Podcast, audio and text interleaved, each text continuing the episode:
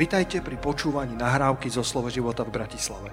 Veríme, že toto posolstvo vás posilní vo viere a povzbudí v chodení s pánom. Ďalšie kázne nájdete na našej stránke slovoživota.sk Marek 10. kapitola od verša 46. Príbeh, ktorý ste isto iste počuli. Filip ho pravdepodobne počul počas svojho života v cirkvi mnohokrát. Je to Bartimeus, a jeho zázračné uzdravenia. Chcem ho postaviť na Marek 10. kapitole, verš 51, kde sa ho pán pýta, čo chceš, aby som ti učinil? Čo chceš, aby ti Ježiš učinil? To je moje posolstvo eh, pre týchto 20 minút, ktoré sú pred nami. Čo chceš, aby ti Ježiš učinil? Podľa mňa je to fascinujúce, že spasiteľ sveta ponúka Bartimeovi prázdny biankošek so svojím podpisom. A jednoducho stačí, aby ho vyplnil. Bartimeus je syn Timeov. To je Bar Timeus. Bar znamená syn, ale zároveň sa to dá prekladať ako syn úcty. Bartimeus ako syn úcty. Napriek tomu však žobral pri ceste, ktorá viedla do prekliatého Jericha a bol slepý. Myslím si, že sú takí mnohí, ktorí by mali byť Bartimeami, ktorí by mali byť synmi a dcerami úcty, ale niečo sa v tom živote prihodilo a, a, a dostal si sa do pozície, v ktorej bol Bartimeus tej prašnej ceste, ktorá viedla do Jericha, ktoré bolo mesto prekliatia a zlorečenstva. Tak cítim a vnímam, že Boh ťa volá späť k nemu, že Boh ťa volá späť do domu Božieho, aby si sa vrátil do tvojho pôvodného poslania a bol naozaj synom úcty. Boh vidí tvoje potreby, nepotrebuješ k nemu volať preto, aby si ťa všimol. Priatelia, keď k Bohu voláme, tak to nie je prvýkrát, čo vie o našich potrebách. Ale chvála, uctievanie a modlitba priťahuje jeho prítomnosť. Bartimeus urobil dôležitú vec vo svojom živote.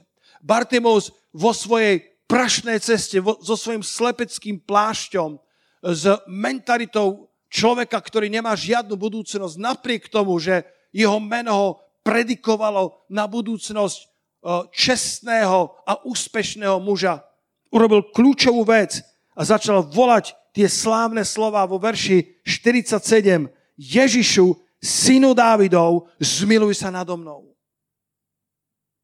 Bartimus bol celý život slepý, žil v úplnej tme a predsa dokázal volať k Ježišovi. Aj keby si sa nachádzal v absolútnej tme, nikdy nedokáže zabrániť v tom, aby si volal na Ježiša. Pamätáte na Jonáša, alebo teda isto ste ho nezažili, ale spomínate si na Jonášov príbeh, my sme kedysi mali takého jedného horlivého kazateľa z Čiech, ktorý k nám chodíval na začiatkoch našej cirkvi. Ešte sme sa stretávali niekde na autobusovej stanici v veľmi ošarpanej miestnosti. A ten kazateľ mal celú Bibliu popodčiarkovanú, taký bol vtedy zvyk červenou, modrou, zelenou. Bol to veľmi horlivý človek slova. A nikdy nezabudnem, ako povedal, my veríme, že veľryba pojala Jonáša a bol tam tri dni a tri noci v jej bruchu. Keby Biblia hovorila, že Jonáš zjedol, Bibli, zjedol veľrybu, aj tomu veríme.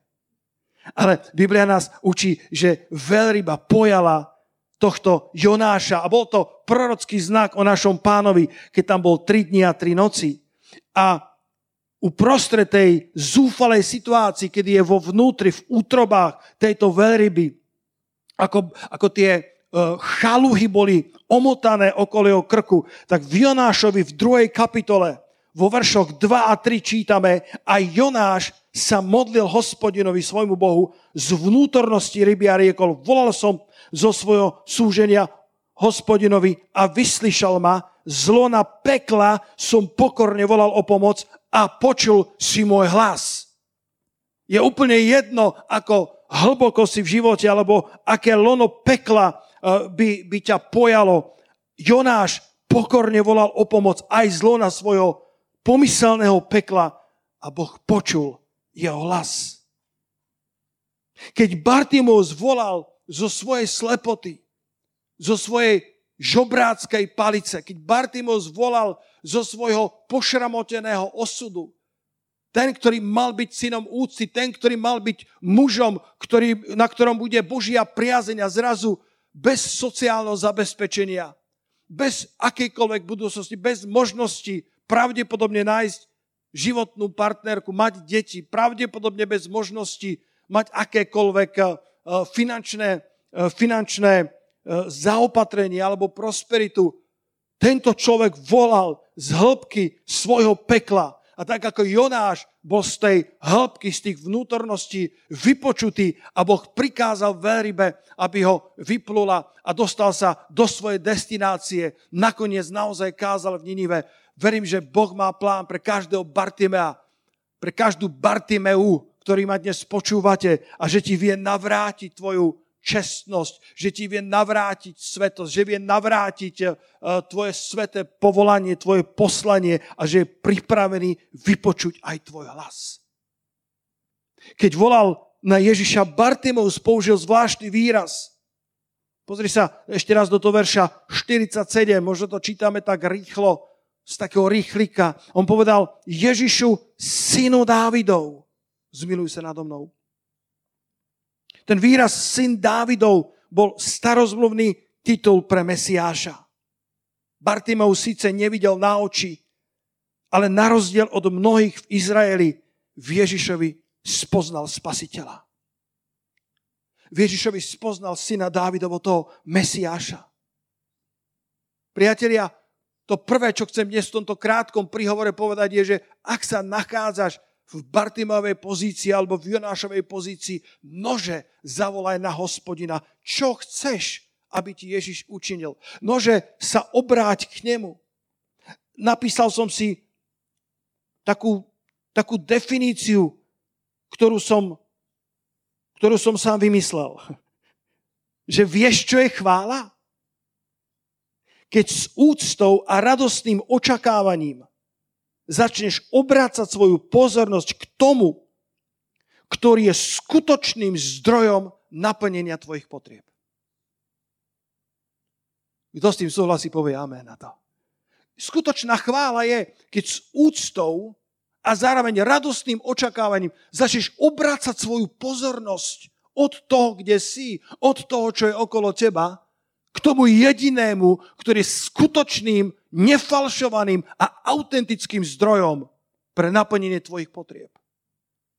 To je chvála. Bartimus to spravil. Bartimus obrátil svoju pozornosť k synovi Dávidovmu. Ešte ho nevidel fyzicky, ale jeho srdce začalo, začalo vnímať, toto je syn Dávidov, toto je Mesiáš, toto je odpoveď na moju žobráckú palicu, slepecký pláž, na moju budúcnosť 0,0, na moje, na, na moje na chlad, ktorý ma čaká v budúcnosti, na moju neistotu. Ježíš je odpoveď.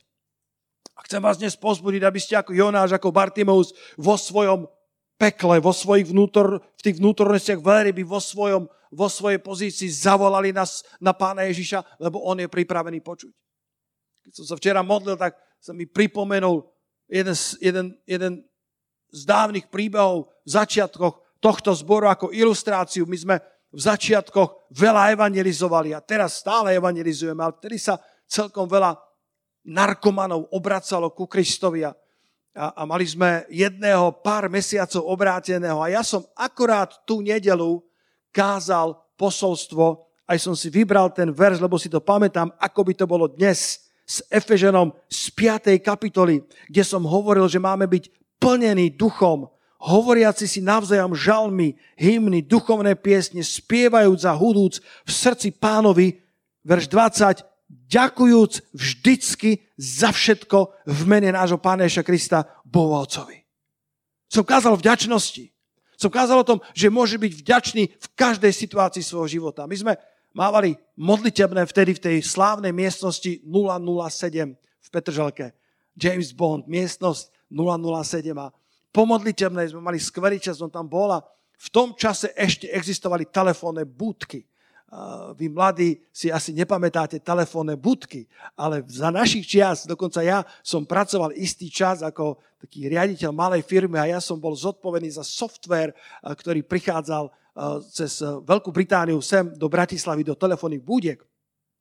A tento brat bol veľmi chudobný, aj jeho životný štýl ho veľmi, veľmi nepožehnal a išiel si za telefón a to bolo také, že si tam musel hodiť mince.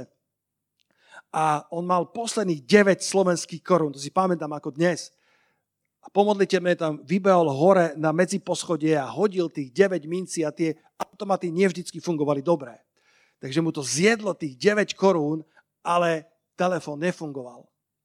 A on ešte krátko obrátený, tak jeho stará prirodzenosť bola pripravená udrieť do tej telefónnej budky, lebo niekedy to fungovalo.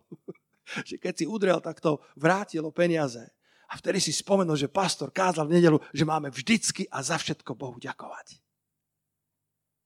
A tak premohol svoju starú prírodzenosť a tak nám to rozprával, že, že aj zdvihol ruky, aby to vyzeralo, že naozaj chváli Boha. A povedal, otče, stratil som posledných 9 korún, ale pastor kázal, že mám vždycky a za všetko ďakovať.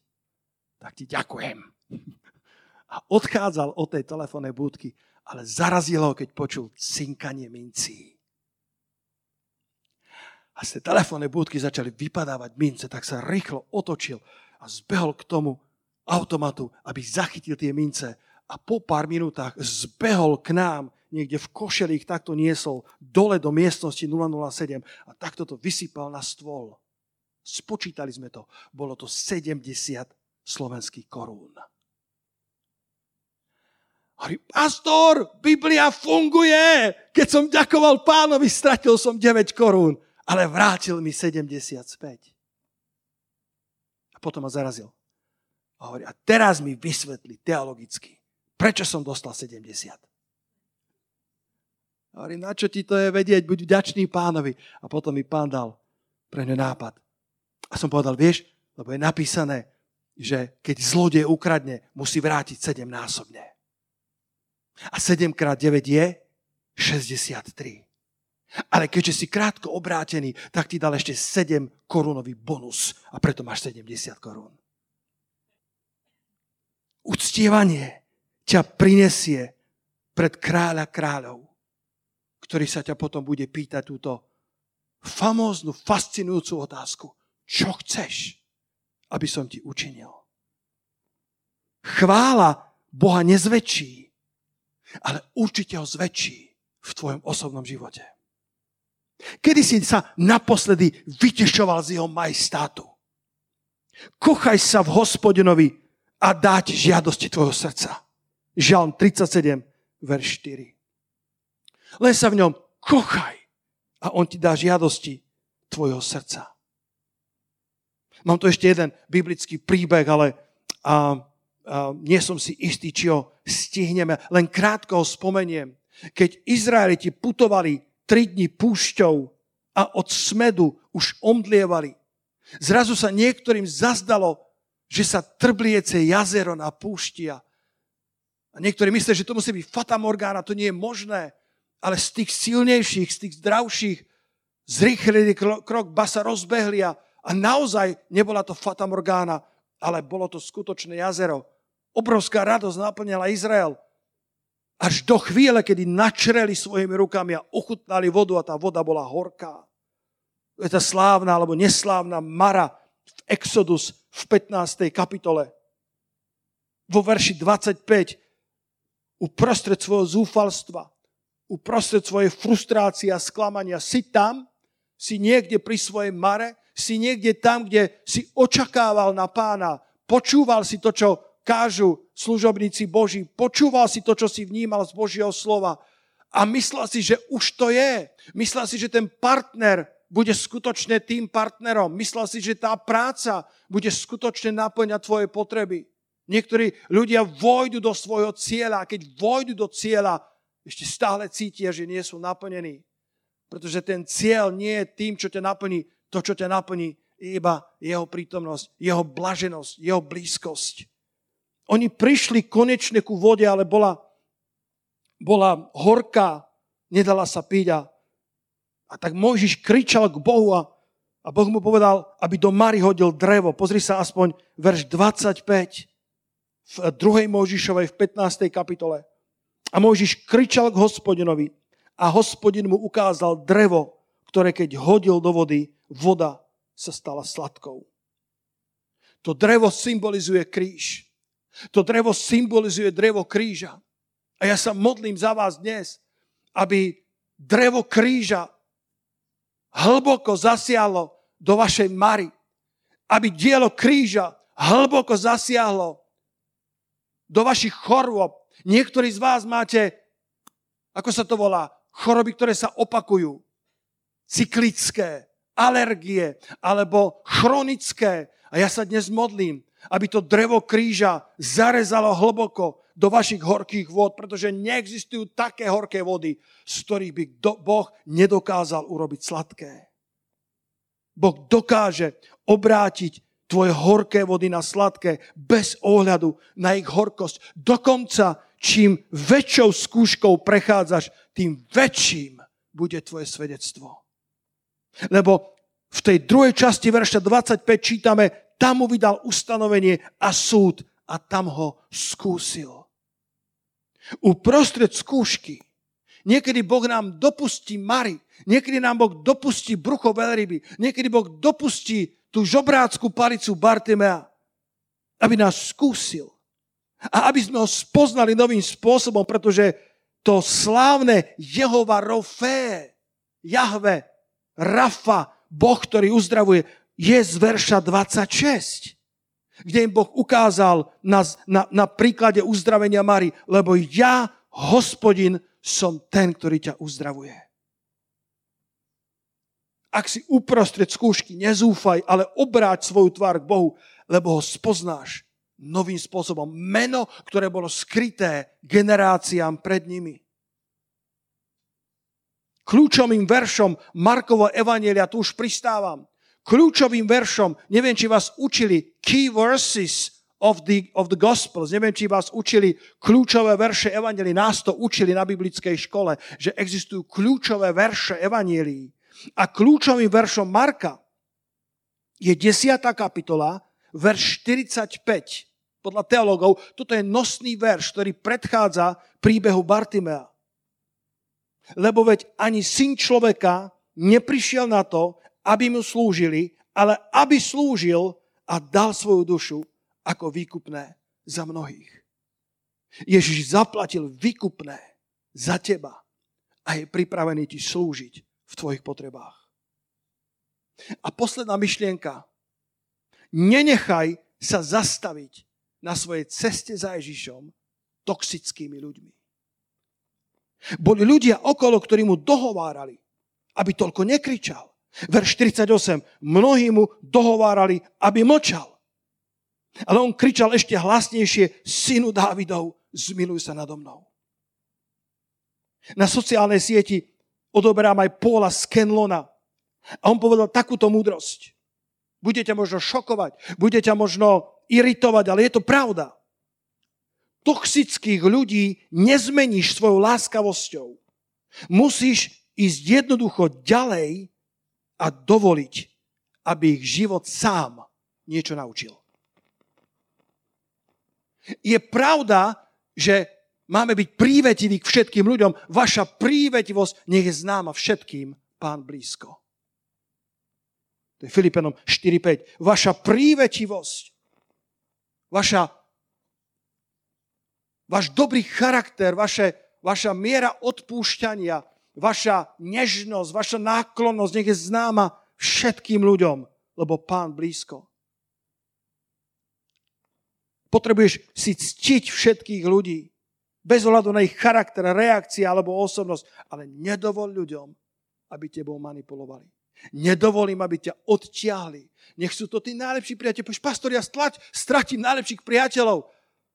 Ak ťa chcú odhovoriť od cesty pánovej, asi to najlepší priatelia neboli. A kedykoľvek pôjdeš za Ježišom a nejakých toxických ľudí stratíš, Boh má pre teba lepších priateľov.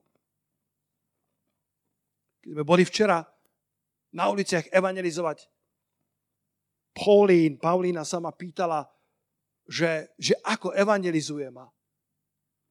A ja som si potom spomenul, že ja som učil na biblickej škole tému evangelizácia. Ale ja som nepovedal nič zo svojich poznámok, nepovedal som nič z teológia. To, čo vyšlo zo mňa, bolo, vieš čo, vieš, ako ja evangelizujem? Ja ľudí milujem. To láska Kristova, ktorá ma k ní vedie. Láska Božia, ktorá je tou najvyššou cestou.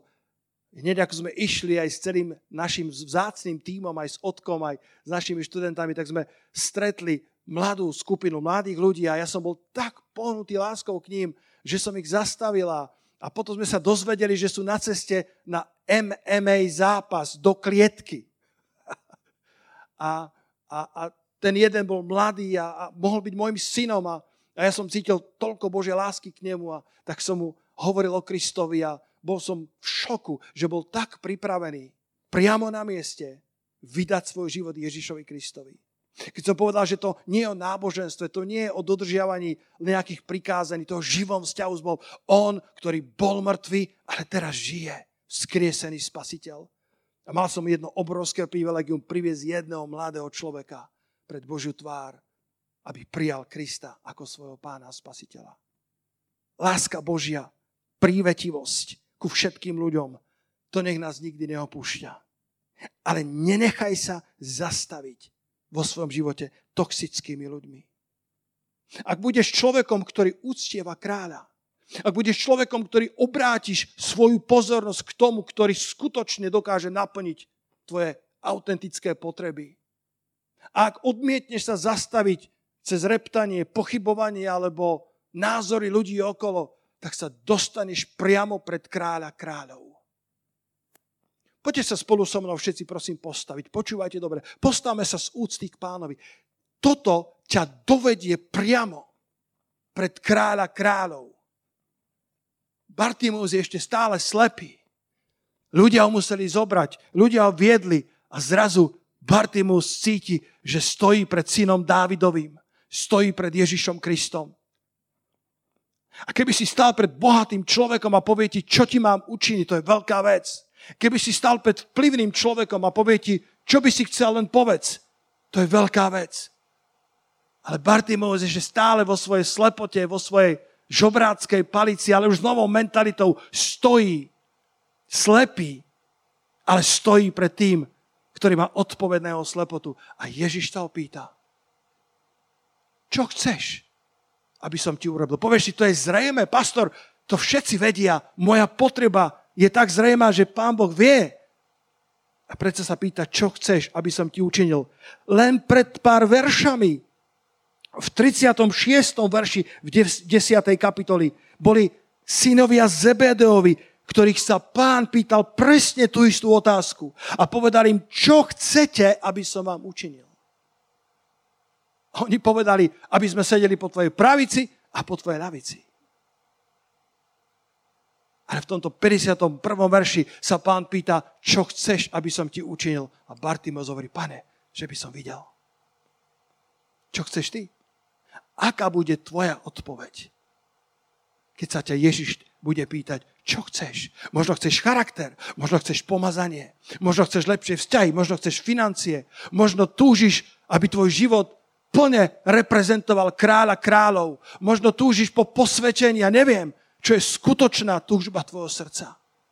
Nože sa odváž teraz v modlitbe, možno zavri oči a, a odváž sa teraz hovoriť s pánom a povedz, čo je skutočne potreba tvojho srdca.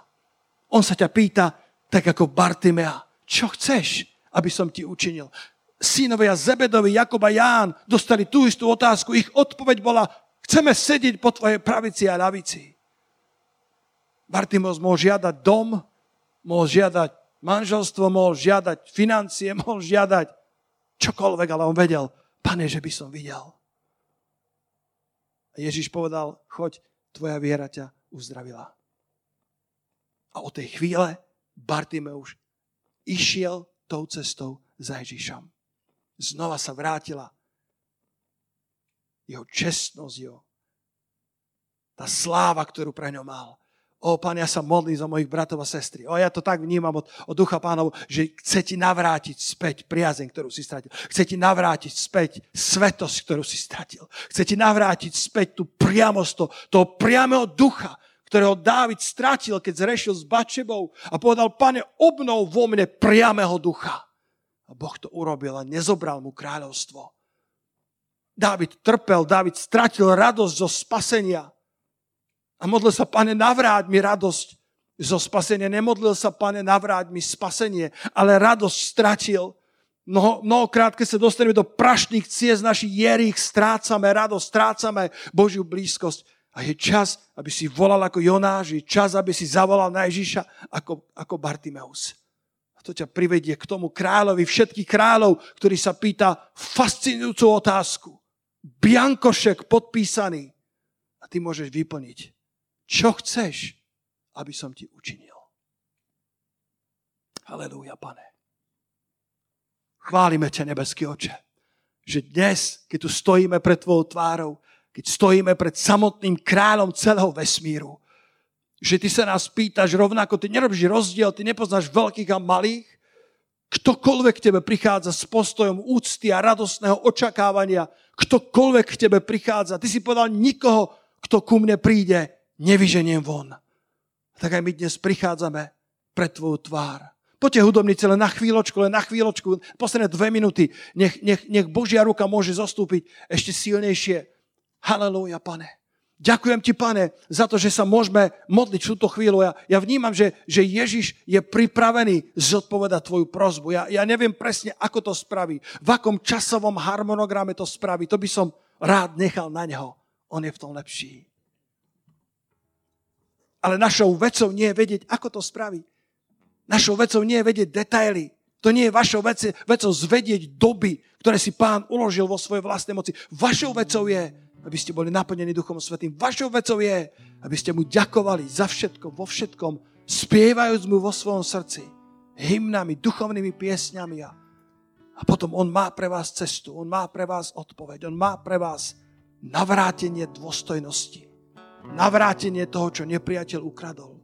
Svojim časom, svojou cestou. A som stretol príliš veľa ľudí za 30 rokov, ako chodím s Kristom, ktorí dostali od Boha zázraky, ktorí dostali odpovede a potom odišli svojou vlastnou cestou.